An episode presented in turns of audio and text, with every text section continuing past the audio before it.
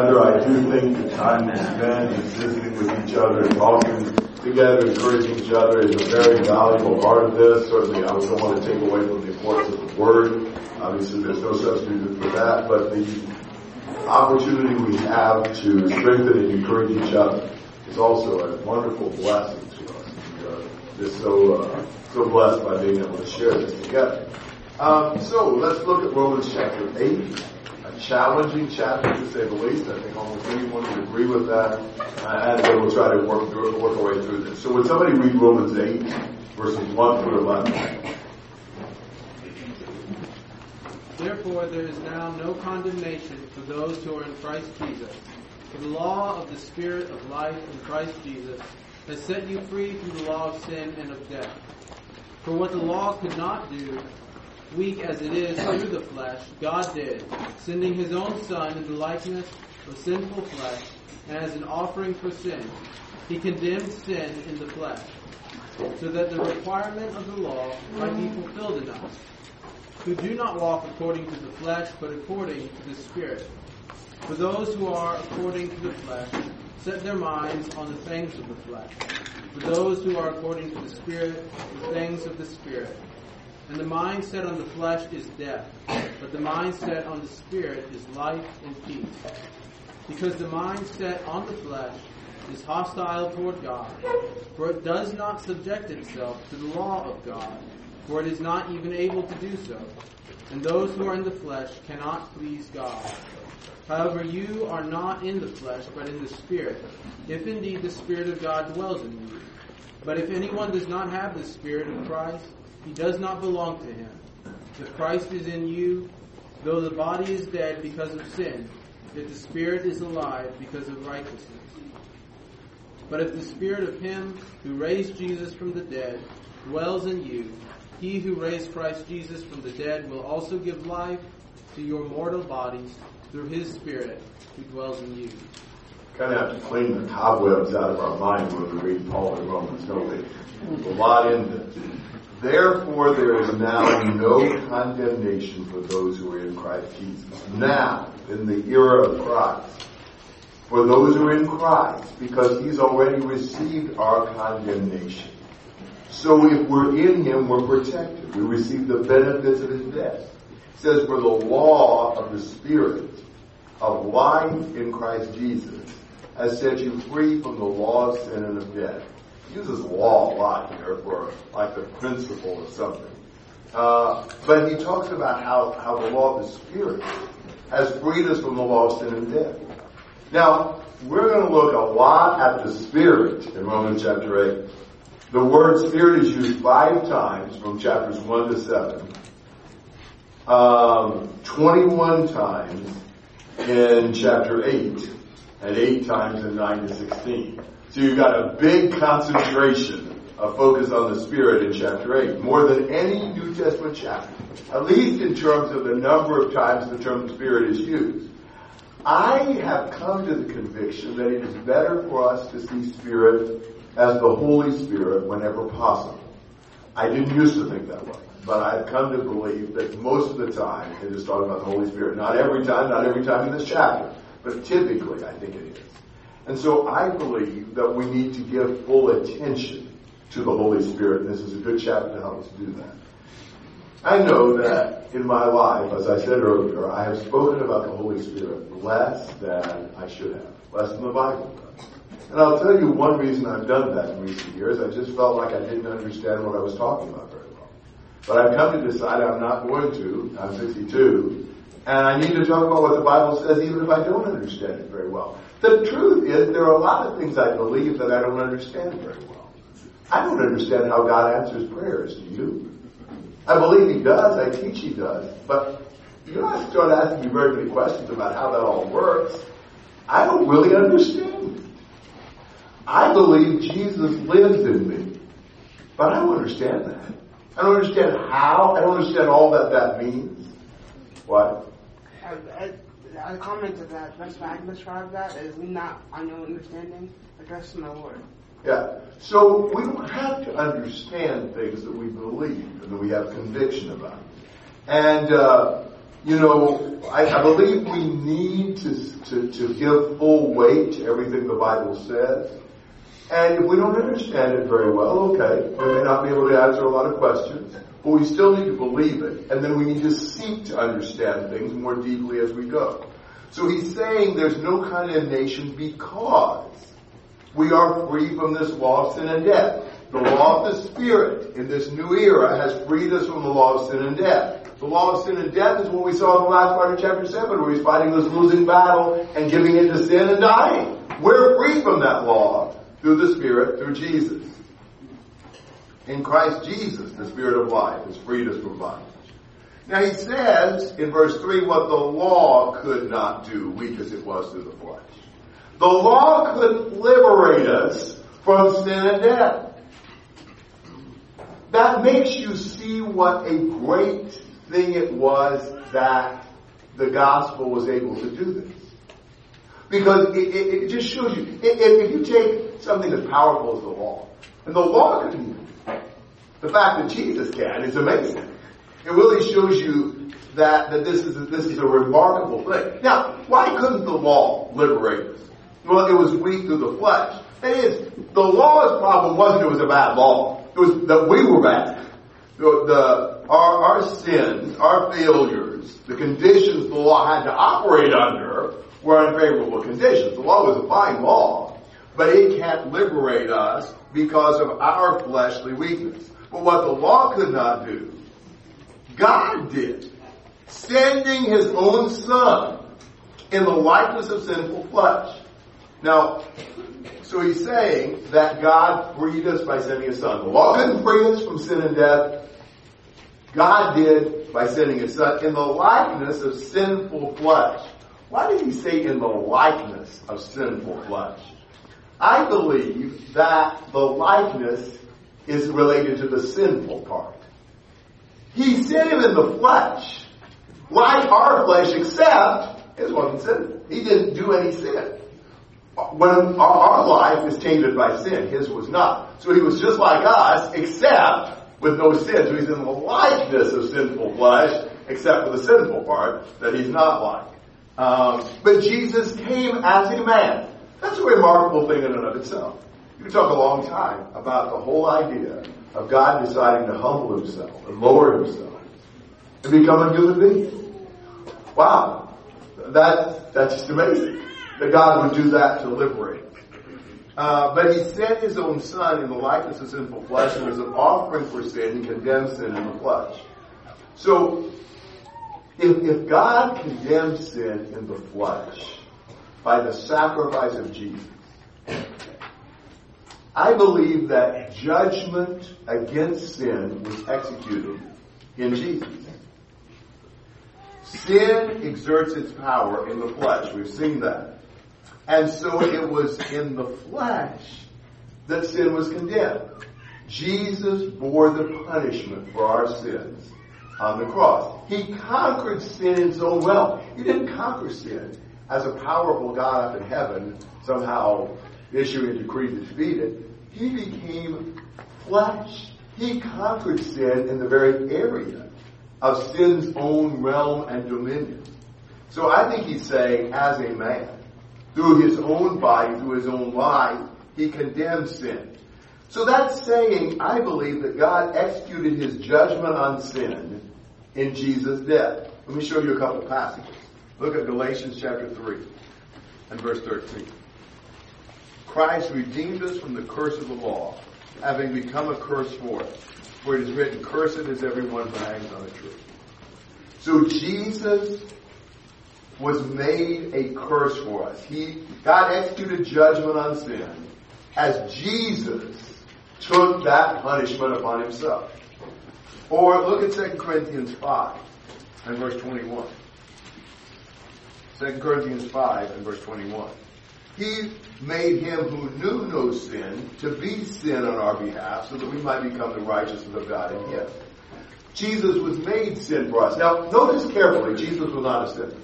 Jesus never sinned. If Jesus had sinned, he couldn't have borne our sins. He would have had to be punished for his own. So Jesus was not a sinner, but he became sin for us. He bore our sins. Uh, he suffered God's wrath, God's judgment on sin in himself. So, so Jesus absorbs the punishment. He took our place in judgment so that we can be saved. But he did it as a man. He conquered sin in his own realm of dominion superiority. As a man, he uh, confronted sin and overcame sin in the flesh. Really remarkable passage, remarkable thought. So that the requirement of the law might be fulfilled in us.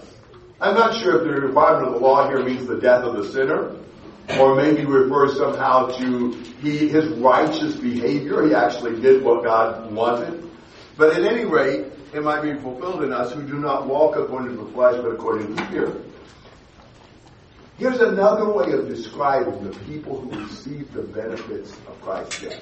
They walk in the Spirit. They walk, I believe, in the Holy Spirit.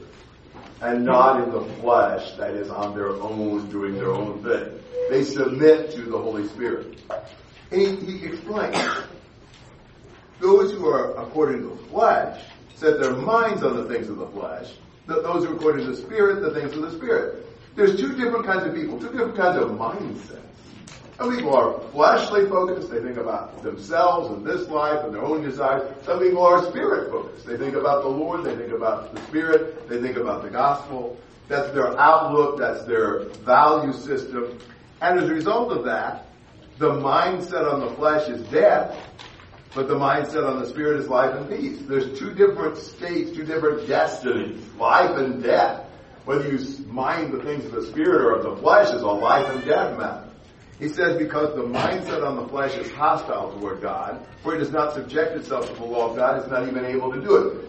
You cannot be fleshly minded and submit to God. That's a logical contradiction. You have to, if you're, if you're fleshly minded, you won't submit to the Lord. so you can't set your mind on the flesh and serve God at the same time.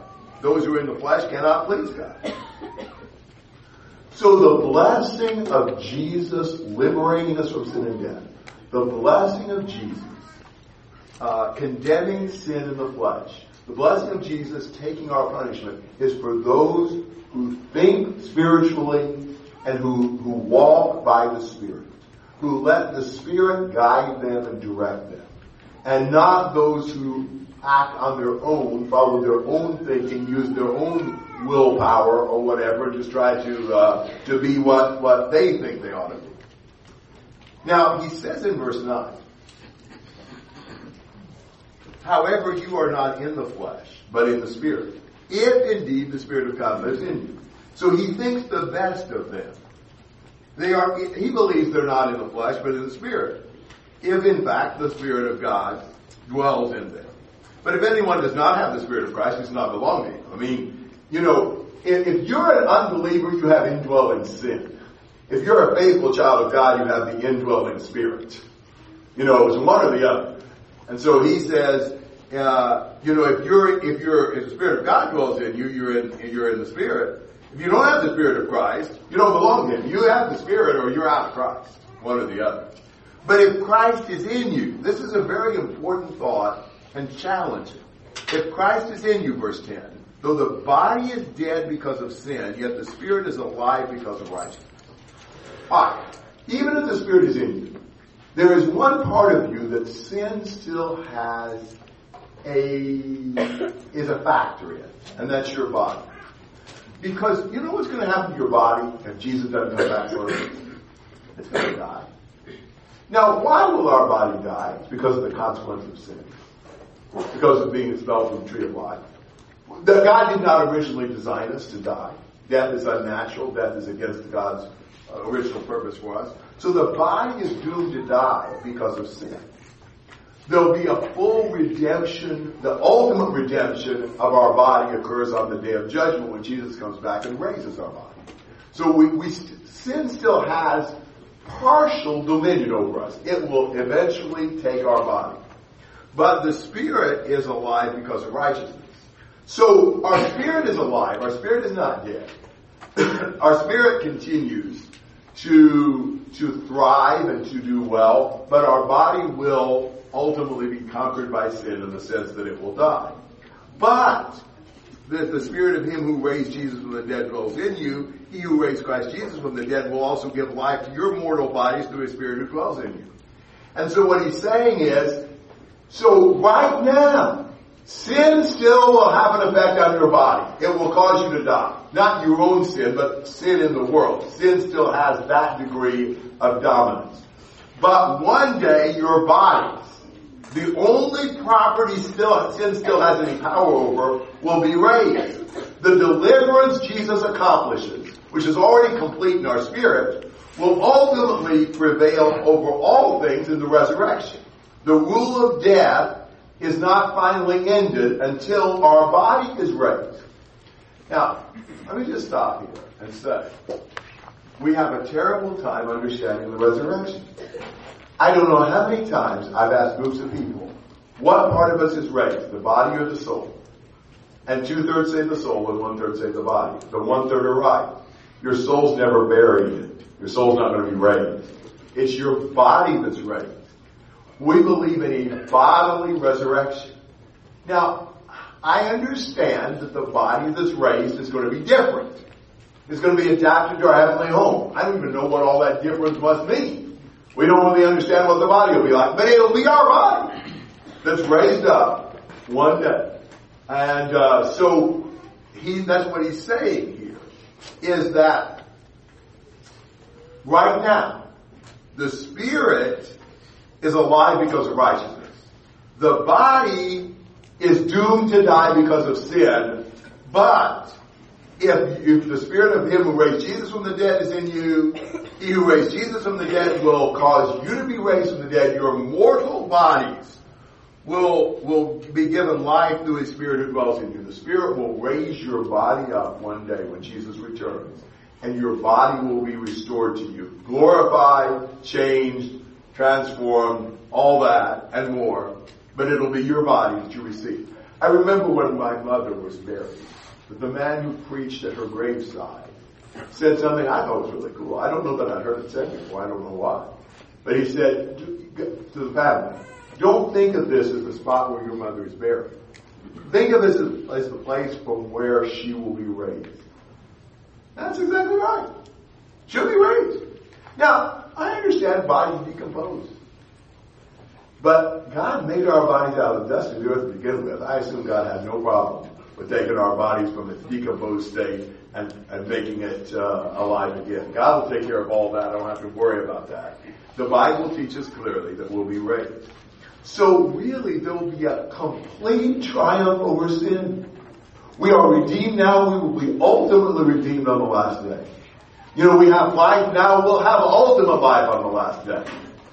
The only thing sin has any part of, of control over right now is our body because it'll kill it. But that will be reversed by the resurrection of the body through the Holy Spirit when Jesus returns. I think these are just triumphant passages. When, if you could feel this, you could see this, you could understand this. We have every reason to have a victorious, triumphant, um, you know, confident walk with the Lord. Because sin has been conquered. Death is in, in the process of being destroyed. We are victorious. We are in Christ. The Spirit dwells in us. There is no condemnation. Jesus has taken the penalty on himself. If we're in the Spirit, then Christ will raise up our bodies in the last day. And we will be fully given to God in eternal bliss. What a wonderful blessing. What a wonderful prospect. If, if, if we don't study passages like this, we miss out on such glorious teaching. It takes a lot of work to get there, but it's worth it once you get there. So I realize this is challenging stuff and maybe controversial in some points. Comments, questions, disagreements? Carl. Like the language connection in verse uh, verse three. You've been dealing with Adam up in verse five some, and this is kind of an aside with that. You know, Adam was made in God's likeness. You've now got Christ coming in the likeness as well, the, the same taking on the same nature, if you will, as Adam. Hebrews two deals with that. But Hebrews one also deals with the fact that he came completely in the likeness of God. He's the image of God as he came well. So he, he's the perfect combination of that. And it was necessary that he take on flesh to be able to, to suffer. Amen. Good point, Matt. I was uh, thinking of the connection between this and Ezekiel 37 uh, with the valley of dry bones. Uh, God wrote, uh, raised them up as well. Yes, I think the Valley of Dry Bones in Ezekiel 37 is more of a conceptual resurrection of, of Israel, the cause of their prospects as a nation, not so much a physical resurrection. It uses the physical resurrection as the illustration, but yes. Jason. The same spirit that raised Jesus from the dead will ultimately raise us from the dead. Amen. Just and if we don't have that spirit, that dooms us. Exactly. Yes. I think that's exactly right. It's amazing. I'll tell you, it, it's interesting, and we'll, we'll look at this eventually uh, after this segment. All the things that we're told the Spirit does in this passage. The Spirit is such so involved in every aspect of our salvation. Jay. I was studying with an older brother, and he's, I think he was in the 60s or late 50s maybe. And he was a Christian for a long time, most of his life. And somehow we got on the topic of the Holy Spirit, and I just read, we, I, I, know, I explained some of my thoughts on the Holy Spirit, and then I just read. I didn't commentate, I didn't do anything. I just read Romans 8, the whole thing. He's like, I, you know, I don't think I've ever heard that, ever. And that just is a demonstration of sometimes what we can do and neglect. Well, definitely, we need to be studying harder passages too. Romans isn't the only thing in the Bible, but it's in the Bible, and we need it. Yes. So, I, this might be a stupid question, but I'm thinking through if the Spirit, if having the Spirit is what raises, the Spirit raises us from the dead, and it's the same Spirit that raised Christ from the dead, but we know that all will be raised physically on the last day, but not all of those people have the Spirit. Correct. How am I to understand? So I assume that when the Spirit raises us, it's a whole different nature thing. Because we'll be raised up with Jesus, we'll be given a glorified, honorable body like Jesus has. I have no idea what kind of bodies the wicked will receive. But I don't think it's going to be anything like ours. So they'll be raised up too. But it's not going to be such a pleasant thing for them. So uh, beyond that, we are told so little about the resurrection of the wicked. We know they will be raised, but I don't have any idea what their body's going to be like. But I suspect it will be adapted to their eternal destiny as well. Yes, John. With fear and trepidation, I've got a little bit different take on what this may be talking about from the standpoint of it seems like he's talking about we need to be living in the spirit. We need to not, even in our mortal bodies right now. So if we go back to Romans 6 and he talks about we rise to walk in newness of life. And then he's talking here about, you know what, even in your mortal bodies, what if that's saying in your mortal bodies right now, because of the Spirit, you can live a life that is not according to the flesh anymore. And, and, so there's this dichotomy of even when you're in your mortal body, you don't have to be focused on the flesh. You can have this life in the spirit, and then it keeps going with this idea of living according to the flesh, you'll die, but if you're living according to the spirit, and that kind of thing. And so I almost wonder if he's trying to separate even within your mortal body that is going to decay and is going to decline, that you don't have to be dominated by the flesh. There is this life in the spirit, which is the newness of life you've been raised to. At least those are all true principles. There's no, there's no problem with that. I'm, I'm not sure we would diverge somewhere along the lines as we interpret the passage, but I think those are all true statements. Okay. Yeah. Other thoughts? Ben? Can you summarize once, uh, once more the, the flow of thought from uh, 6, 7, and 8?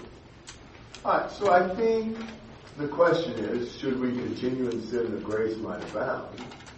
And Paul's saying, absolutely not. We've died. We should not live in sin any longer.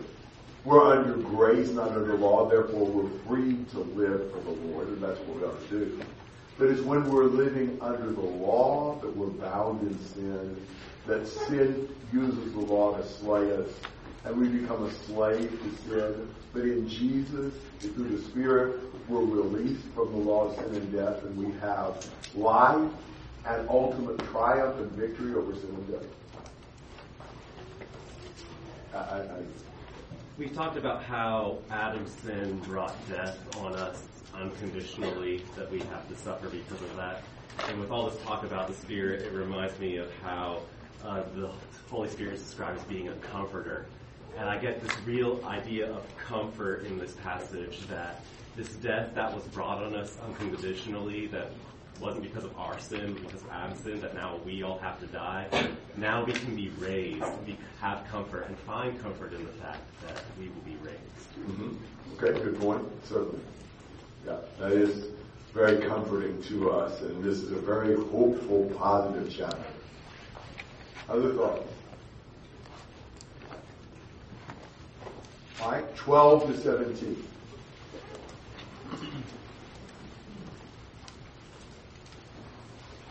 So then, brothers, we are debtors, not to the flesh, to live according to the flesh. For if you live according to the flesh, you will die. and if by the Spirit you put to death the deeds of the body, you will live. For all who are led by the Spirit of God are sons of God. For you did not receive the spirit of slavery to fall back into fear, but you received the spirit of adoption as sons, to whom we cry, Abba, Father. The Spirit Himself bears witness with our spirit that we are children of God. And if children, then heirs, heirs of God and fellow heirs with Christ, provided we suffer with Him, in order that we may also be glorified with Him. So, we are under obligation, verse 12, not to the flesh. We really don't owe anything to the flesh. What has the flesh ever done for us? We've been freed. Don't go back to your old master. Now, the truth is, grace does not make us robots. And so we must seize the opportunity grace provides. You know, this is not like grace just automatically makes it impossible for us to sin. So we are not under obligation to the flesh to live according to the flesh. For if you're living according to the flesh, you must die. Flesh leads to death. But if by the Spirit you're putting to death the deeds of the body, you will live. Now, if you continue to follow the dictates of the flesh, you're, you're dead. But the flesh-dominated body must be killed by the Spirit. The Spirit gives us the strength, enables us to put to death the deeds of the body. Not by our own willpower. We trust the Spirit to provide the strength to resist the passions that wage war on us. And so we're not trying to fight off the flesh by our own unaided effort. And, and but we're also not trying to fight it off by the Spirit without our participation. We working together with the Spirit put to death the deeds of the body. Uh, and so, so sometimes, do you ever find yourself, I tried and tried and tried and I just couldn't kill the deeds of the flesh. Were you doing it by the Spirit? Were you relying on the source of strength that God provides? Were you trusting the Lord? Were you turning to the Lord? Were you praying to the Lord? Were you relying on Him? Or you're just trying to be strong enough in yourself to do that? I think that's a good question. Forgiveness, grace, the Spirit gives us strength and, make it possible. There is so much in the Bible to suggest that we need the Spirit for our spiritual growth and development. Galatians 5 is a good passage. Walk by the Spirit, and you'll not carry out the desires of the flesh. Galatians 5.16. And he talks about the fruit of the Spirit. And, and we need that spiritual fruit, the fruit born by the Spirit in our lives.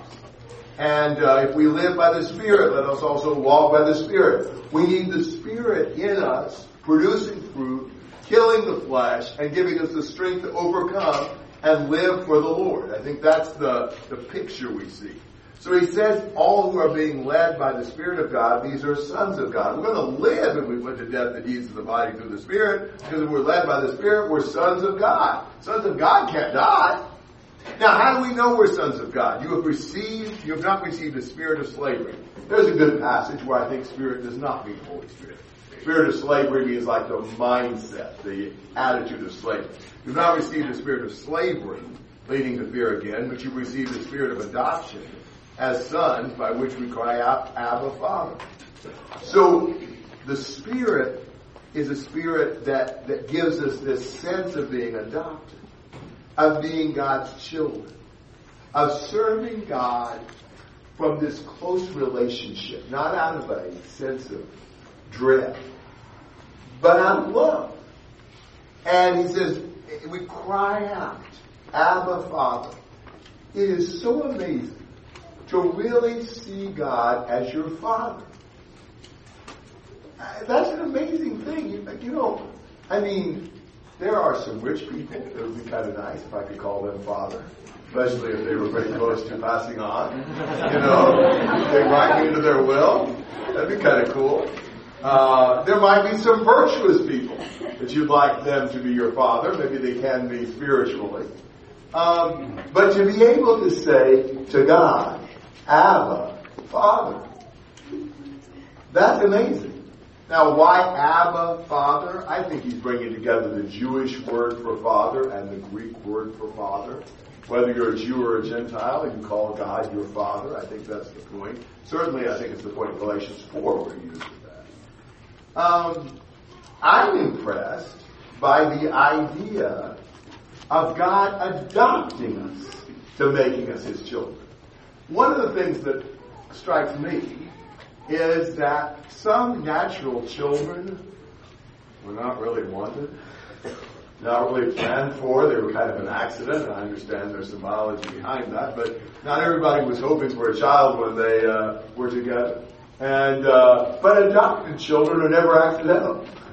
You don't just, oh wow, I didn't know this was going to happen, and I a child. You know, it's not like that. So the fact that God adopts us makes me think about how purposeful how much He wanted me to be His child. He chose to adopt me, and He wanted that closeness with me. That's amazing. Um, you know, and, and we cry out, not I'm God's son, but we cry out, He's my Father. The focus is on Him. And, and, and the more you see God as your Father, then the more you serve Him out of love and not out of dread. And the more eager you are to be close to Him, the more you want to be with Him. Um, now, this adoption will be completed in verse 23 with the redemption of our body, with the resurrection ultimately. There's a lot of this. We are adopted, uh, but we'll be more fully adopted. You know, we uh, we've been saved, but we'll be more saved. you know, there's a, a greater level of that. We've got a lot of that in the Bible. But what we are adopted, and God is our Father now. And so He says, the Spirit Himself testifies with our spirit that we are children of God. I think I've gone back and forth on this one, but I think the idea is that the Holy Spirit testifies, and our spirit also testifies that we are children of God, almost like being co-witnesses. I think there's there's a lot of debate about the meaning of the term, and I actually think the meaning of the term is this idea of the Spirit is witnessing the same thing that our spirit is witnessing. So the, the Holy Spirit testifies we're children of God. Our spirit also testifies we're children of God. And uh, as children, heirs also. Heirs of God and fellow heirs with Christ. Like I say, you know, there might be some advantages to being the child of certain rich people, uh, because usually you get an inheritance. Well, we receive the inheritance of being glorified with Him. And remember, we didn't glorify God. We fall short of His glory. But in Jesus, we receive the glory of God again. That's amazing. People who refuse to glorify Him are now being glorified with Him by the work of the Son and the Spirit in redemption. Just wonderful blessings. So much to be thankful for, so much to be impressed by. There's just so much involved in what God did for us. I know this is challenging to think. There's just a lot to absorb. He's using terms we're not that familiar with. We know what they mean, but we don't use them all the time. And just putting things together maybe in ways that we haven't thought about that much. But we need that. We need to challenge ourselves. And the more we understand what God's done for us, I think the more it will change our life. The more it will make us love God. It's just a whole different view. You're God's child. You don't worry about how people think about. Who cares about that? Amen. God, God views you as your, His child. He's your father. You know, uh, it, it's, it's a wonderful blessing that God has given us in Jesus and the Spirit. So comments and thoughts through verse 17.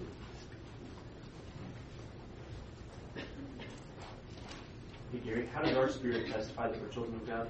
I think we are led to understand that we are children of God. We've done what God says we become His children, and we understand and believe and we're convicted that we're children. So the Spirit says we're His children. We also are committed to the fact that we're His children. Yes. Would that be connected to when it talks about in First John about God being greater than our heart and knowing all things? When it talks about how we know that we are walking in the light, even when our heart condemns us. You know what I'm? Do you know what I'm? I do know what you're talking about. I have a different take on First John. Oh no, I didn't mean to bring up. Yeah, that. so I- I'm not going to go there. Yeah, on that passage at least. Later. What does it mean in verse 17 when it says, we talked about being heirs, but he says, if we suffer with him. Yes. So Jesus was glorified after his suffering. We also will be glorified after our suffering. He's going to go into that then in these next sections. We'll suffer with him, but we'll also be glorified with him. It's kind of like we, we follow the steps of Jesus in that. Suffering to ultimately be glorified.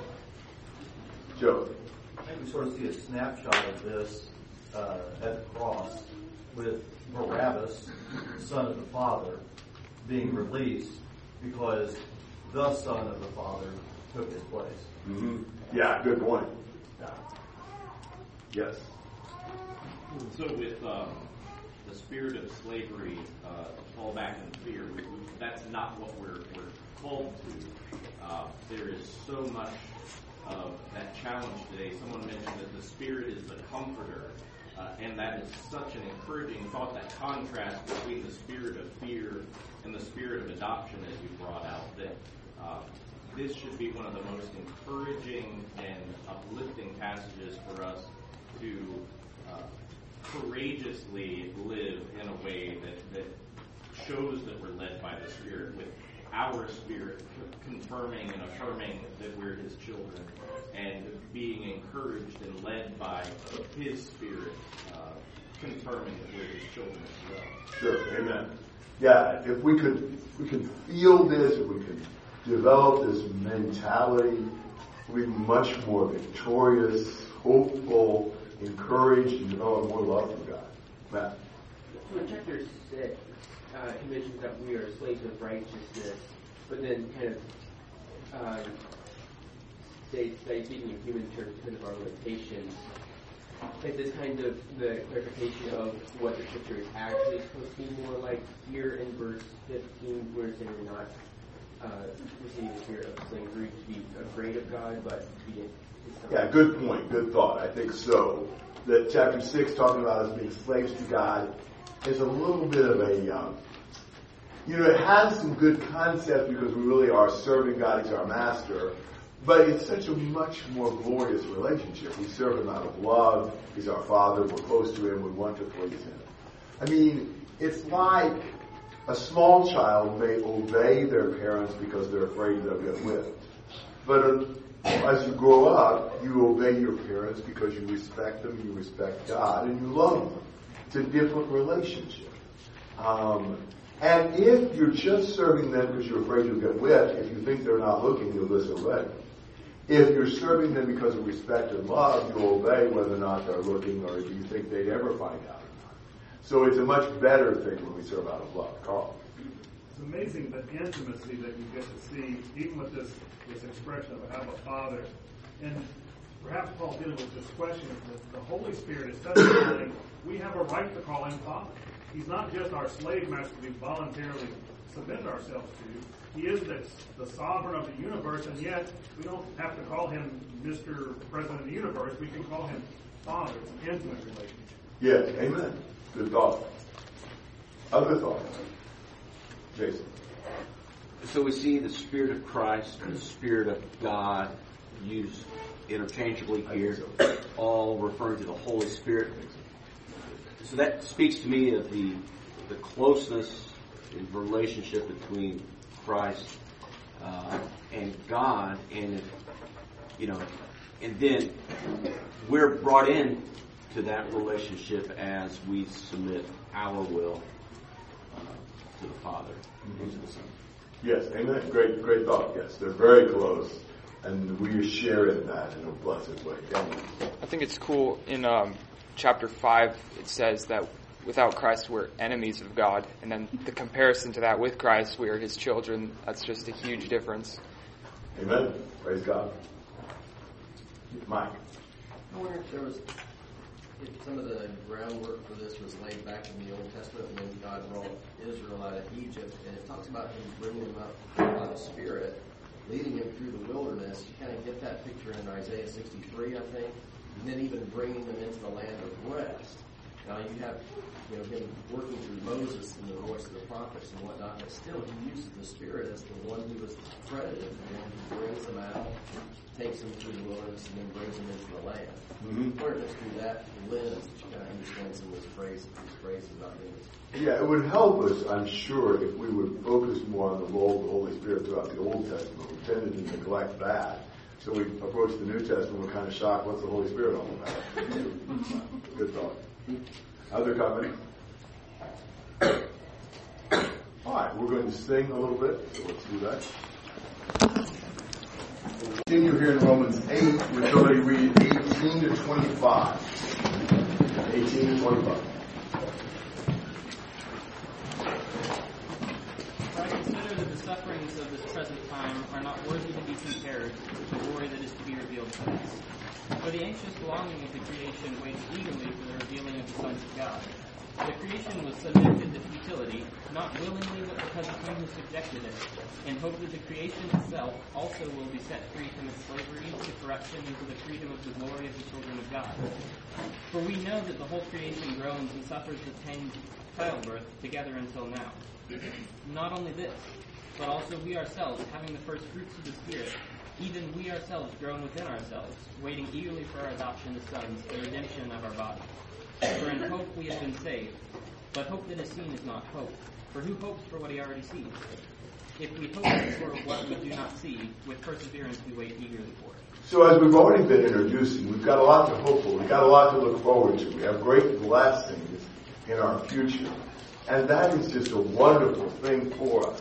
He says, I consider that the sufferings of this present time are not worthy to be compared with the glory that is to be revealed to us. It's amazing how much more glory we have than the suffering. And so, you know, whatever weight of suffering we endure, the weight of glory we have to look forward to is far greater. So much more. You know, the intensity of the suffering may almost be a sign of how much greater that glory must be because we know the glory way outweighs the suffering. Uh, transcends in every way that suffering. So, so, you know, yes, we live in a sin cursed world, and yes, there are sufferings, and there is anguish, and there's sadness and grief. But, but we have such a great thing to look forward to. We need to be focused on that. He says, for the anxious longing of the creation waits eagerly for the, the revealing of the sons of God. I believe he's talking here about all of like the created elements, the subhuman creation. And that's often pictured poetically in the Bible. And uh, we know that when Adam sinned, the ground was cursed because of his sin. It wasn't the ground's fault, but the ground was cursed as a consequence to Adam and his sins, punishment. The world itself was cursed. And so the world looks forward to the, the, the redemption. The, Lord, the world looks forward to the release from that curse. He says the creation was subjected to futility, not willingly, but because of him who subjected it. Um, you know, it wasn't by creation's choice that it got caught up in this whole uh, problem with sin and and and and uh, the curse that was placed on the ground. They had, they were not. There was not. They were not in favor of that. Um, and you think about creation being subjected to futility. Now think about this. Um, Ecclesiastes talks about how uh, life is empty, life is vain, vanity of vanities, always vanity. You ever asked the question, why did God create the world to be so empty? My answer would be He didn't. That's not how God created the world. That's the consequence of the fall. That's the curse God placed on the world. It wasn't originally empty. In the garden, it was perfect. It was a paradise. God dwelt with man. It's because of man's sin that creation has been cursed and subjected to futility. And so he's picturing the creation as groaning and longing for the redemption. He says that in hope that the creation itself also will be set free from its slavery to corruption into the freedom of the glory of the children of God. The creation groans and suffers the pains of childbirth together until now. So we're not the only ones groaning. We're not the only ones suffering. All creation is doing that too and is longing for the glory, is longing for the blessings that will come. Now, he says in verse uh, 23, not only this, but also we ourselves, having the first fruits of the Spirit. Even we ourselves groan within ourselves, waiting eagerly for our adoption as sons, the redemption of our body. now think about the idea that we have the first fruits of the Spirit. The idea of the first fruits in the Bible is the idea of the first part of the crop. You know, when you, when you, we, we would plant corn and we get the first ears of corn. You know, that was always cool. You know, you waited all year for the corn. I like corn. When you sold it, we planted a lot. But we always enjoyed it. Dad always planted good sweet corn, good, good, uh, uh, you know, varieties that were really sweet, and we pick it young, so it was really tender. And you, you really look forward to that. But the first fruits is kind of like the guarantee of the rest of the fruits. You know, you're anticipating there'll be a greater harvest than just those first few years. So what we've got now, what the Spirit gives us now, is just kind of the preliminary sample. We have a we have a good good sample, but what will what we will receive will be way greater, way better, way more impressive. You know, we will receive our adoption as sons, the redemption of our body. So we're looking forward to something much greater than we have now. We look forward to the redemption of our body, the ultimate deliverance from sin. He's focused a lot on the body as the instrument of sin. But when, when we are finally redeemed in the resurrection of the body, it will be free from sin. It will be a glorified, wonderful body that God will, be, God will raise up. And so he says, we're waiting eagerly for our adoption as sons, the redemption of our body. So in all of these things, we, are we adopted? Yes. Are we totally adopted in every sense? No. The ultimate adoption is the redemption of the body. Are we redeemed? Yes. Are we fully redeemed? No. The ultimate redemption is in the resurrection of the body. You know, are we saved? Yes. But are we fully saved? No. The ultimate salvation is in heaven and so forth. So we have so much now, but what we have now is just the first fruits. We have so much more to look forward to. We have a great blessing coming in the future. What, what a wonderful thing. In hope we've been saved.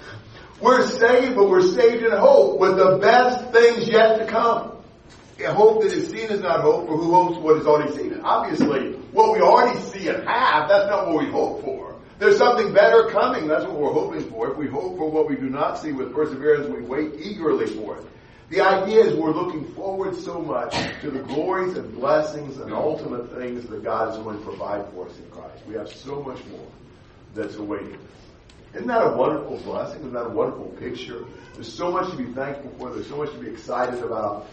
Uh, so comments and questions through verse 25. Matt. One of the things that's been helpful for me to think about with this is that um, our, our initial adoption we've already received is like us being conceived as children.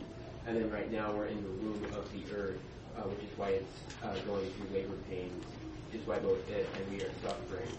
And then we'll receive the full blessing of being uh, adopted as sons once uh, Jesus raises us up and we are officially have been given birth to as adopted sons Mhm. of God. Good, good, good analogy. Lots of different Bible comparisons and analogies, but what we know is what we have received is less than what we will receive, but it's kind of like the promise. It's like the uh, earnest money. We've got something that guarantees we'll get the full dose. Yes, Jason. So this is not a perfect analogy, uh, and I, I didn't hear what was just said, so I might say the exact same thing. But um, depending on the type of physical earthly adoption, this this could be similar because sometimes you might have a kid that lives with you for a year or two or three or four, and then the finally it starts moving towards okay, we, we can actually adopt now, and you, you start getting the paperwork ready, and it changes the whole spirit of, of the household, and, and uh, you know, just a family dynamic, and it's just such a great feeling to know that that we, we get to, know, we're we're headed toward adoption, and that, that's perfect, and, and so it just changes the mindset. But then finally, when you get to that adoption day and you go before the judge and they finalize it, and you have that uh, just the, the finality of you, know, you are a family now, it, it changes everything. It's so much better. Even though it was it was great before, but now it's just like that's that's the ultimate. Yeah, it's cool. It's uh, hard telling how many people in here who have adopted children, quite a few. And uh, so you see that, you realize the joy of adopting, and certainly the joy of being adopted.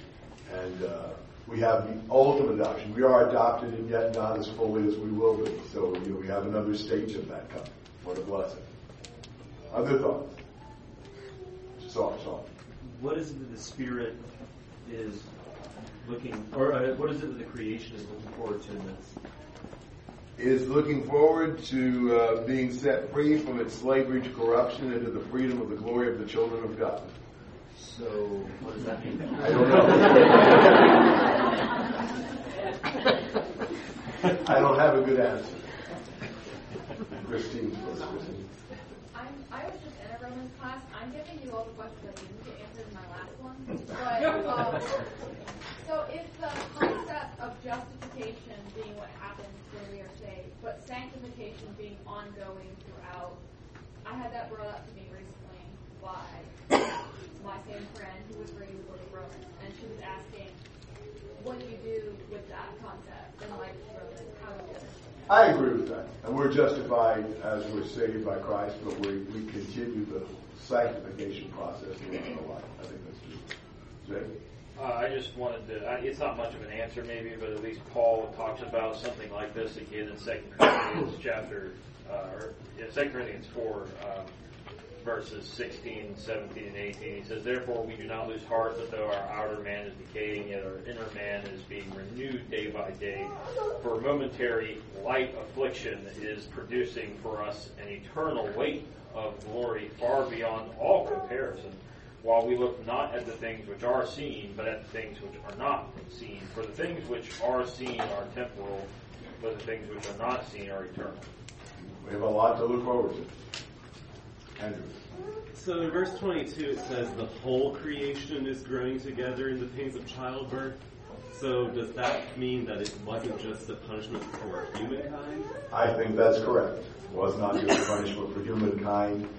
I'm not sure I would say it was a punishment for creation because I don't think it was destined to punish creation for something they did wrong, but the creation ended up being cursed because of the curse on mankind. Yes. Anything else? Dan. The words that Paul uses here to describe how the Christian ought to think about this future adoption is the word groan and eagerly wait. And I just think about how many days go by where I'm not groaning, I'm not very eager uh, for that. And so I think that's, that's a convicting detail for us to think about. Good thought. Yeah, we need to groan and eagerly wait more. Maybe we need more suffering. Maybe we need more focus on the great blessings to come. Other thoughts? Yes. Okay, about the whole like uh, the the creatures groaning and being decaying and then coming back to life, kind of, or going into the freedom of God. Could it be like how our bodies, when we're raised, were raised from the earth, but we're changed? Mm-hmm. Is, is the creation? Do you think it could be similar in that the creation is dead, it dies when Jesus comes back, but it's also raised and brought back to heaven in like a paradise, Eden, heaven, like mix or? I would not argue that was impossible. Maybe it is something like that, but I'm not sure. That I, I there's it's an intriguing passage, but I'm not. I don't have a strong commitment as to what it's saying. But that's possible. Other thoughts, Carl. Dealing with the power of sin and the overwhelming power of salvation all through here, Jesus has way outdone what Adam created. So you see in the curse in Genesis 3 that the immediate consequence was birth pain. both for the woman, the phrase about her suffering was birth pain. For the man, it's the same phrase in the Hebrew, the birth pain that he brings forth fruit from the ground. So this whole creation is now pictured in that suffering together with man and woman, and that's going to be overdone. I think it's kind of fitting that as the gospel message is sent out in Mark 16 at least, it's preach the gospel to all creation, literally.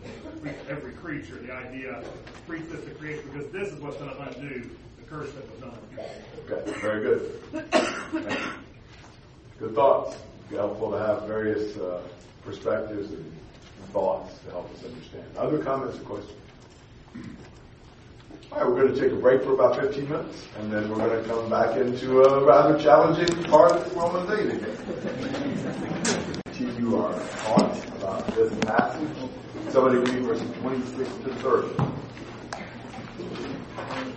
Likewise, the Spirit helps us in our weakness, for we do not know what to pray for as we ought. But the Spirit Himself intercedes for us with groanings too deep for words. And He who searches hearts knows what is in the mind of the Spirit, because the Spirit intercedes for the saints according to the will of God. And we know that for those who love God, all things work together for good, for those who are called according to His purpose. Those whom He foreknew, He also predestined to be conformed to the image of His Son, in order that He might be the firstborn among many brothers. And those whom He predestined, He also called. And those whom He called, He also justified. And those whom He justified, He also glorified. All right, so we see how the Spirit helps our weakness. We don't know how to pray as we should, but the Spirit Himself intercedes for us with groanings too deep for words.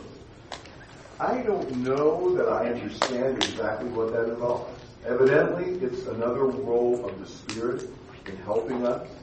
We often don't know how to pray, or maybe we don't know what to pray for, and we're not sure what God's will is in a matter. Um, in some sense, the Spirit intercedes for us with groanings too deep for words. Maybe He enables us to express our inexpressible feelings to God. Uh, maybe He prays in some way on our behalf. We do know that He who searches the, the hearts knows what the mind of the Spirit is because He intercedes for the saints according to the will of God. So it's encouraging to know that the Spirit has intimacy with God. He knows us and He groans with us. And, uh, you know, so, so we have the Spirit's help in some way in our prayers. I'm just not positive exactly in what sense He's saying that. But whatever it is, I'm sure it's a great blessing to us. It's a number of things that the passage talks about the Spirit doing that's helpful to us. And then he says, in a really challenging passage, we know that God causes all things together to work, all things to work together for good to those who love God. Now that's an amazing thing that God would cause all things to work together for good of those who love Him. Now this is not for everybody, clearly. This is for those who love Him. And uh, the things that happen, God's able to work together for the good of those who love Him. That's encouraging. That's comforting because some things happen that really kind of throw us off and kind of shake us up and kind of worry us. And we know that the things that happen, you know, happen as a blessing to us. Uh, that God will work them together for our good in some way. Now we know that that's true because ultimately of what God's purpose and plan for us is. We know that God, whom he foreknew, he predestined to become conformed to the image of his Son. Those he predestined, he called. Those he called, he justified. Those he justified, he glorified. Ultimately, God predetermined to glorify those who love him. Now, if God determined to glorify, predetermined to glorify those who love him, then the temporary trials of life will not be able to nullify what God predestined to occur. What God said would happen will happen. And we can count on that. Um, because God's going to cause all things to work together for our good.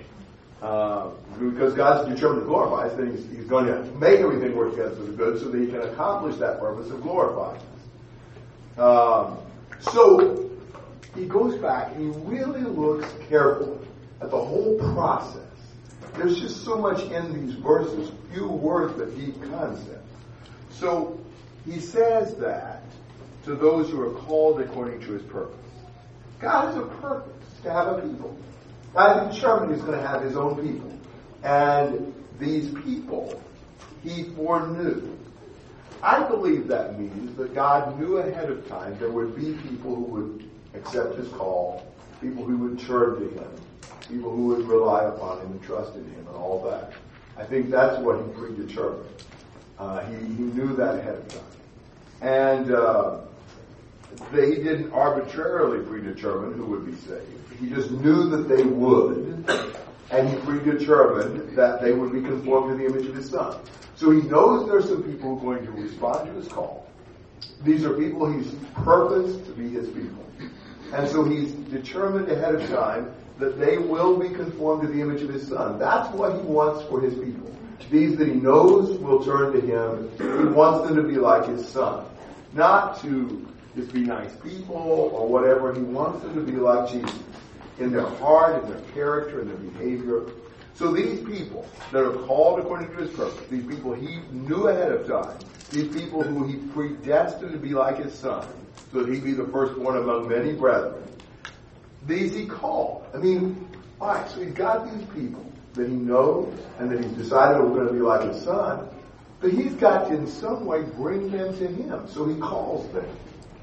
He wanted to gather these people by their response to the call of the gospel. Now, the gospel call doesn't appeal to everybody. Not everybody responds to the gospel, right? We've seen that. There are certain kinds of people that respond to the gospel.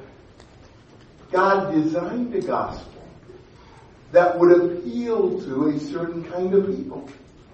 God designed a gospel that would call the people who were humble, poor in spirit, hungry and thirsting after righteousness, meek, pure in heart, etc. The humble and submissive people, God's message will separate and call out. Now we've all been tempted to modify the message, get more followers. Because, you know, if we would just tweak the gospel a little bit, it would appeal to more people. We'd get more, more, more people in. And we have to resist that temptation because the gospel is the call to the people God wants. The people that are called according to his purpose. Now, you know, we could come up with a message that will call other people. But we perpetrated in that some kind of a spiritual disaster. He doesn't want all the people he can get. He wants the people who have the qualities, the character, the humility and submissiveness that, that he can work with, that he can make like his son. So we've got to content ourselves that the gospel is just not going to be liked by everybody. It's not going to. It's not going to speak to everybody. Um, and and that's the way it is. But now, when he calls these people by the gospel, they've got a problem. They've got a sin issue. They can't be God's people because they're sinners. He justifies them. Sin was the obstacle to God's purpose for these people. So before the world began, God planned to send His Son to die and to justify them. So that was His solution to that issue. And uh, those He justified, then He also glorified, because God had more than forgiveness in mind. God wasn't just trying to pick out these people so He could forgive them. He wanted to transform them. He wanted to glorify them. He wanted to make something out of them. So what we're seeing is that God has this purpose. He's called us by His purpose. He, these are people He knew ahead of time that there'd be those people. He decided ahead of time He wants them to be like Jesus. He called them through the gospel. He justified them through the death of Christ, and he predetermined he's going to glorify them and transform them and make them like him. Now, because of that, all things are going to work together for, for our good, to those who love God, those foreknown people. God's going to follow through on the process to make them glorified. And he's not going to let anything stop that.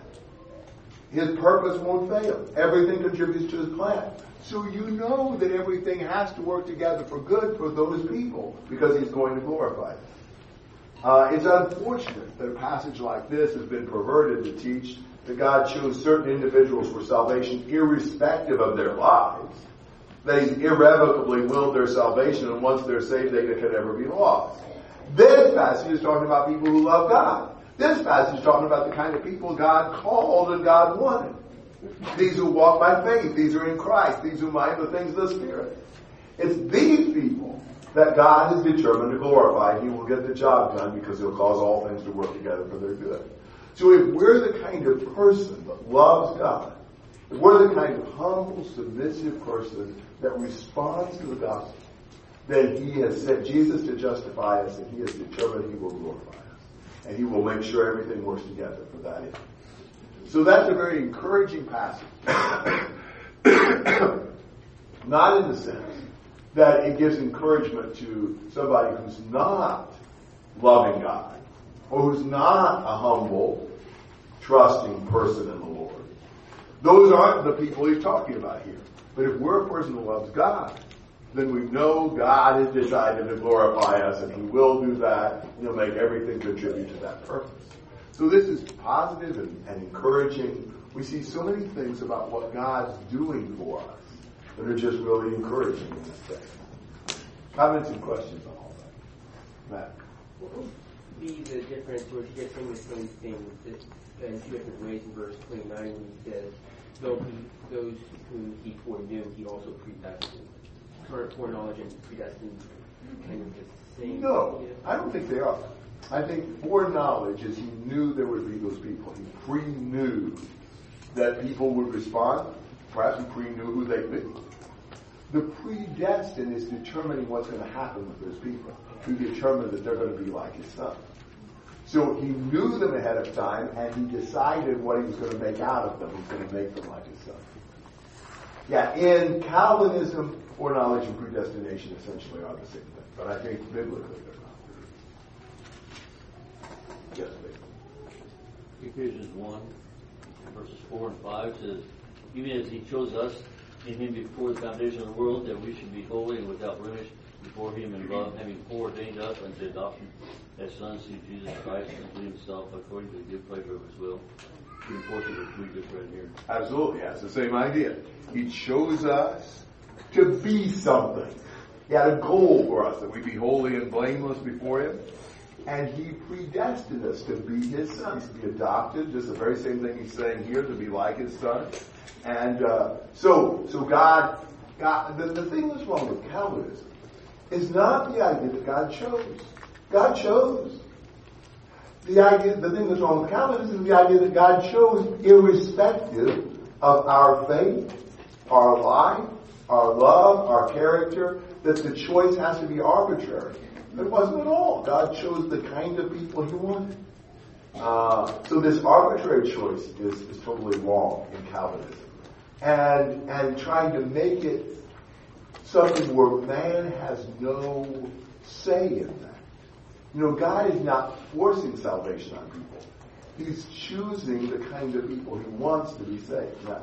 In, my uh, conversations with Calvinists, most of them uh, may not be totally extreme, but they would say that God is predestined, the, individuals that God has predestined are the ones who choose uh, to believe and follow uh, the Bible. How is that different, or is that different? They're not Calvinists. If they say they freely chose, Well, they don't say they freely chose, but they, they say the ones that God predestined are the ones who we see obeying and living godly lives. what the consistent Calvinists would say, God chose them irrespective of their life, and then He essentially zapped them with the Holy Spirit to make them live their life. But that they wouldn't have done that on their own. They had to have God's special assistance to make them do that. And God couldn't have chosen them based upon anything about them. God's choice had to be totally arbitrary, totally irrespective of anything about their life, or anything about them. That's really the Calvinist position. Now, there's lots of people who are kind of Calvinists, you know, and uh, I know we're talking a lot about that. Calvinism uses only so much, it's reasonable we do. Most Protestant evangelical people have some change of Calvinism, you know, but a lot of it is not consistent. Um, so yeah, I don't know what, what you've heard, but they're right. They say God has pre-chosen to save those who would believe and, and serve Him. Yes, that's exactly right. That God is God has chosen to save those kind of people. That's that's that's true. The Bible teaches predestination, just not this arbitrary predestination, irrespective of what man does. He's predestined what he's going to do for those who choose to serve him. Keyword being choose, because I could be wrong. Mm-hmm. Yes, God's not forcing. It's like the two open society, which one, which one survives, what one you're going to it. Yeah. God, God, God is not making the choice for us. God is not making us be what we are. That would make it impossible for us to be saved because God already decided He's not going to choose us. You know, so that makes this all about God's choice and nothing about us. That is not true. They want to make it that way. They feel like if there's anything man has to do at all, even believe, that then that makes it about man and not about God. It's not true. They start with a false premise that God's sovereignty has to outlaw any human response or choice that is not actually dictated and controlled by God. Other questions? Right. Um, I've heard verse 28 used as kind of the person is saying, God causes all things to work together for your enjoyment if you love Him. Um, that's not what this is saying at all. Because Yeah. it's not everything's going to be perfect in your life. He's literally coming off of a section that says there are going to be sufferings in this present time. Sure, but they're going to work together for good, that is, to enable God to glorify us and make us like His Son. Certainly not for our enjoyment. Yeah. Yes, but If God chose certain people, then it would seem like it would be partiality. And secondly, if he chose people and can't do anything about it, why would he tell us to go into all the world and preach the gospel to? Great questions. Yes, I. that- You're exactly right. If God choose, chose arbitrarily, then He's being partial, showing favoritism, and it doesn't make logical sense to me why you'd evangelize if the unelect couldn't respond, and if the elect will inevitably respond by God's sacrament. You know, then why preach? Now they say you still should. They won't. They won't say you shouldn't evangelize. But but you're offering the gospel to people who God has not chosen and therefore cannot respond. That doesn't make a lot of sense. There, and the, the confusion comes when people think that foreknowledge equals causation. Correct. Watching the kid ride a bicycle without any hands, I know what's going to happen. I'm not, I'm not causing it to happen, but I know what's going to happen. I mean, it's, it's kind of like, you know, God, the foreknowledge does not mean he causes things. Foreknowledge does not mean causation. Foreknowledge gives us a huge knot in the head because we are not God. And so it's so difficult for us to understand how you could know something ahead of time and it's still not rigged. I have an illustration. This is an imperfect illustration because we can't understand being God. But when I moved to LaGrange, Kentucky in 86, University of Kentucky was on probation, uh, basketball team, and they couldn't be shown live. But their home games were being showed on tape delay, like 10:30 or 11 at night, after the game had been played. That was about the time I was coming home from my studies, and I got started watching them. They were a cool team. That was the team with a bunch of under capable uh, players who outdid themselves for Pitino. And so that was a lot of fun to watch and made me a UK fan, which I'm very grateful for. But uh, um, and I probably have more support here than I do at uh, Barbersville, so that's. Uh, but uh, but you know the thing that was funny about that is I would watch those taped games, and I would make sure I never heard what happened in the game before I got to watch the tape. Because if I knew what had happened, that kind of destroyed the fun of watching the tape. So when I watched the tape, the tape was made by the free will choices of the players and the coaches and the refs and all that kind of stuff. And, and so the game was fixed. When I watched it, it was preached. It was already done. You know, the, the score was already there. It was already what it was. But it, it, it wasn't fixed in the sense that it had been irrespective of their choices. They had chosen what to do in that game. You know, when they, whatever had happened, it happened. But I was watching it after the fact. Now, God can see that tape before the fact. Now that doesn't make any sense. You can't see a tape before it happens. Because we're trying about it. We're not God. So we can't do that. So that doesn't make any sense to us. It doesn't make any sense to me. I don't understand how God can see something before it happens. Before it happens, it doesn't exist. From my perspective, human being. But I believe that the Bible teaches God can see that tape ahead of time. What tape? The tape I saw. The tape that depends on the free will choices of the players and the refs and the coaches and the fans and all of that. The, the tape that's authentically their choice. God just can see it ahead of time. Now, again, that just blows a gasket in us. We're not God, and so that isn't that isn't even there's no reality to that for us. But how could we possibly understand? You know, God's unlimited time and so forth. And so I think that illustrates the idea. God can know something ahead of time that he doesn't fix, that he doesn't determine.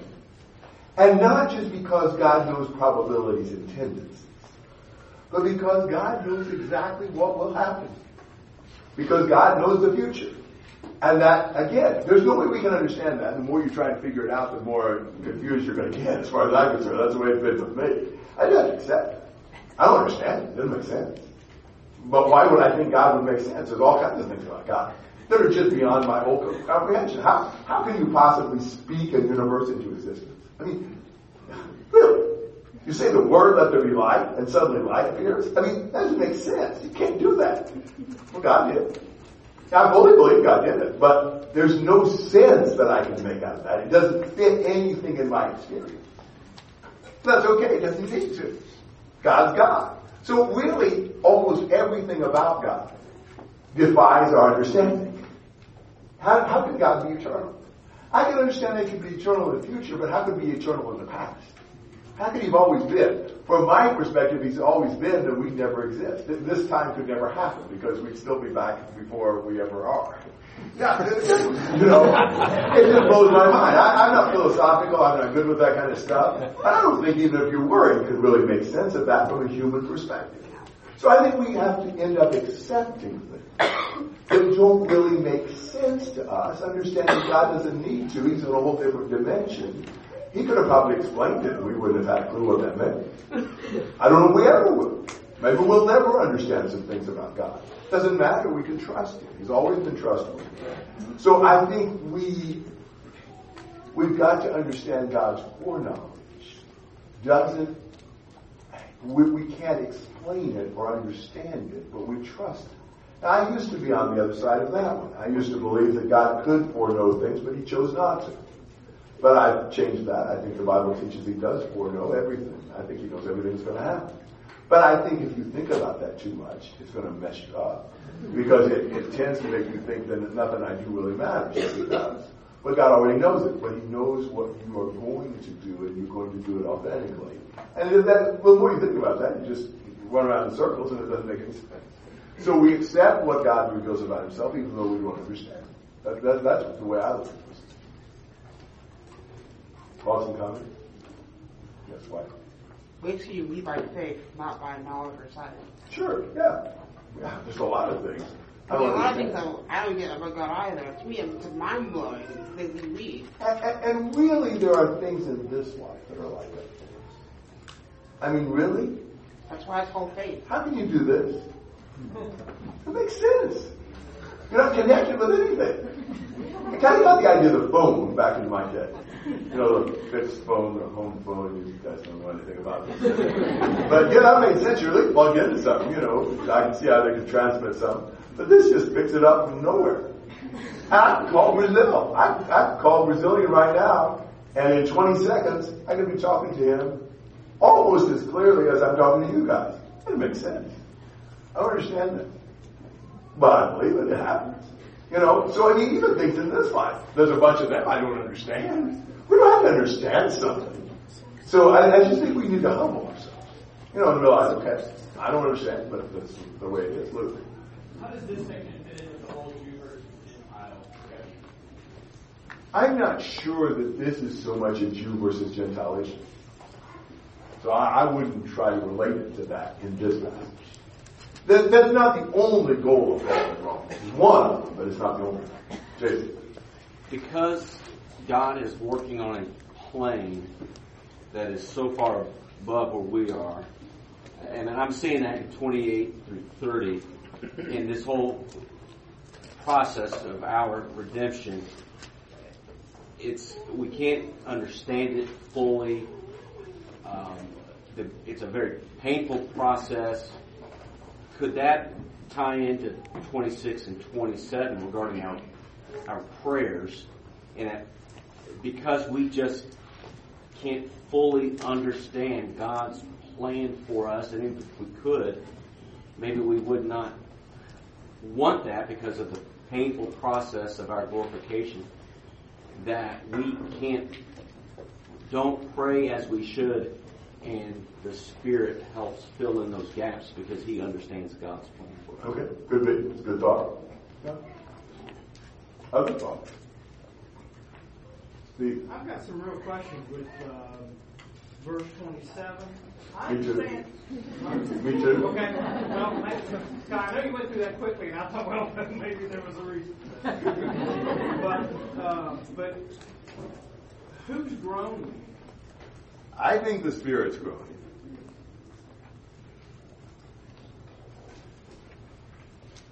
Accept that, but I, I, you, your mind tries to think, well, why would the Spirit groan? I. Maybe the Spirit has his own share of things to groan about in this whole process. Maybe the Spirit's communicating our feelings and groanings to God. I don't know. Uh, 26, 27 is very challenging to me to understand. I accept the idea that somewhere the Spirit intercedes in us a blessing. Exactly how he does it and what that means, I don't know. Uh, anything else? I can tell you I don't know again. 31 to 39. What then should we say to these things? God is for us, who can be against us? He who did not spare his own son, but gave him up for us all, how will he not also with him graciously give us all things? Who shall bring any charge against God's elect? It is God who justifies. Who is to condemn? Christ Jesus is the one who died. More than that, who was raised, who is at the right hand of God, who indeed is interceding for us. Who shall separate us from the love of Christ? Shall tribulation or distress or persecution or famine or nakedness or danger or sword? As it is written, For your sake we are being killed all the day long. We are regarded as sheep to be slaughtered. No, in all these things we are more than conquerors through him who loved us. For I am sure that neither death, nor life, nor angels, nor rulers, nor things present, nor things to come, nor powers, nor height, nor depth, nor anything else in all creation will be able to separate us from the love of God in Christ Jesus our Lord. Wow, what a triumphant conclusion. I might suggest that these verses at the end of chapter 8 have some interesting parallels with the verses at the beginning of chapter 5. As I said, there's a sense in which 5 through 8 is a section. So I'm seeing it more as 1 through 5 and 6 through 8. You can also make a strong case for 5 through 8 being a unit. Look at verse 31. What shall we say then to these things? If God is for us, who is against us? As a comforting thought. I don't think he's saying by that that if God is for us, no one is against us. I think he's saying if God is for us, whoever is against us is a no one. Doesn't matter who's against us. God's for us. They're not. Uh, that's that's encouraging. He who did not spare his own son, but delivered him up for over, delivered him over for us all. How will he not also with him freely give us all things? The fact that God did not spare his own son. That is the same verb used in the Septuagint in Genesis 22 and verse 12 when he says, since you have not withheld your son, your only son from me, God talking to Abraham. Withheld in the Septuagint, the same verb is spared here. And so think about Abraham. He did not spare his own son. He gave his son to the Lord. God did not spare his own son. He gave him up for us. Now think about it. This means, A, that this was God's idea. This was not Jesus acting on his own, trying to, trying to twist God's arm into saving us or anything like this. The Father was fully in on this. He chose not to spare his own son. Now, when, when Abraham, in his mind, in everything but actually drawing, pulling the trigger, sacrificed his son, who suffered? Abraham or Isaac? Yes, both, right? When God didn't spare his son, whose son? Jesus or God? Both. Yes. I believe that the Father suffered just as Jesus suffered. In a different way perhaps, but in a very great way, a very significant way. Uh, that this was hard for the Father just as it was hard for the Son. And, and so, so, but if He didn't spare His own Son, but delivered Him over for us all, doesn't that say we can trust Him for anything else we need? If He's willing to make the supreme sacrifice, won't God be willing to do anything else that's needed to fulfill our salvation? I mean, I think this shows you God's attitude. It shows you God's heart. It shows you God really, really wants to save us. If He hadn't wanted to save us, why would He have done this? Wouldn't make any sense to go through all this if He didn't really want us to be saved. He wouldn't have bothered. So, to me, this just really confirms the idea that we can trust the Lord for anything else we need. Now he says, who will bring a charge against God's elect? God is the one who justifies. Who is the one who condemns? If God justifies, who can condemn? Christ is the one who died, was raised at the right hand of God, intercedes for us, and will separate us from the love of Christ. Kind of echoes of Isaiah 50. But the fact is, nothing will separate us from the love of God. Tribulation, distress, persecution, famine, nakedness, peril, sword. Almost all of those things are things that 2 Corinthians Paul went through. Like the only one that's not in some of the lists in 2 Corinthians is sword. Paul hadn't been executed yet, but about everything else he'd gone through. But none of those things will separate us from the love of Christ. It's not a new thing for God to permit his people to suffer injustice at the hands of an ungodly. God's going to do that, but they won't separate us from the love of God. God will be with us. God will be with us in those sufferings, in those trials, in those in those anguishes. For it's written, for your sake we're being put to death all day long, we're considered as sheep to be slaughtered. But in all these things we overwhelmingly conquer through him who loves us. We are super conquerors through Jesus. We have so much to look forward to. We see what the Lord has already done. We see what he wants to do, what he plans to do. What a great blessing. And so he says, I'm convinced that none of these things will be able to separate us from the love of God. No one will be able to condemn us. No one can separate us from the love of God. Whether you're talking about death or life, you know, the extremes of existence, whether you're talking about angels or principalities, you know, spiritual armies, whether you're talking about things to come, or things present or things to come, whatever time there is, height or depth, anything in space, any other created thing. There's nothing that can threaten our security in Jesus. Nothing that separates us from the love of God. Obviously, we could leave God's love. That'd be foolish. We could. But there's no force on earth that can make us not uh, be in God's love. Nothing can stop God's purpose for those who have faith in Christ. He will see to it that we are saved. He will see to it that we are loved by Him to the end. What triumphant words. What things we have to look forward to. What blessings. Are there sufferings? There are. You know, there are. But, but is there a, a hope that transcends the suffering and makes them seem as nothing? As he says, I consider that the sufferings of this present time are not worthy to be compared with the glory that is to be revealed to us. They're nothing compared with the glory that's coming. That's the, that's the triumphal conclusion. This is a wonderful passage. It's a wonderful hope. We need to see the blessings we have in Christ. Thoughts and comments? Peter. Feel like 35 and 36 more applies to the uh, divorce. How do you apply it to the Whatever we suffer, whatever we suffer, you know, we have nothing to fear. I granted. Wow. When you compare what they suffered with what we suffer, it's nothing. We might ought to be prepared for more. It's not it's certainly possible that in our generation we may have to suffer some of these things. Will we will be will we be ready? Or are we not suffering some of these things now because we're pulling back and not really committing ourselves to the Lord? That's something to think about as well. Linda? I was just thinking, when you conquer something, that's basically it. But when he says you're more than a conqueror, it's uh, you figure it out. Yeah, yeah. How do you do more than that? Yeah, good, good thought. Yeah, Matt. Um, what was the, purpose of him quoting Psalm 24 here in verse 36? Well, that was always slightly out of place to me in reading this. We are put to death for the Lord's sake. We are considered as sheep to be slaughtered.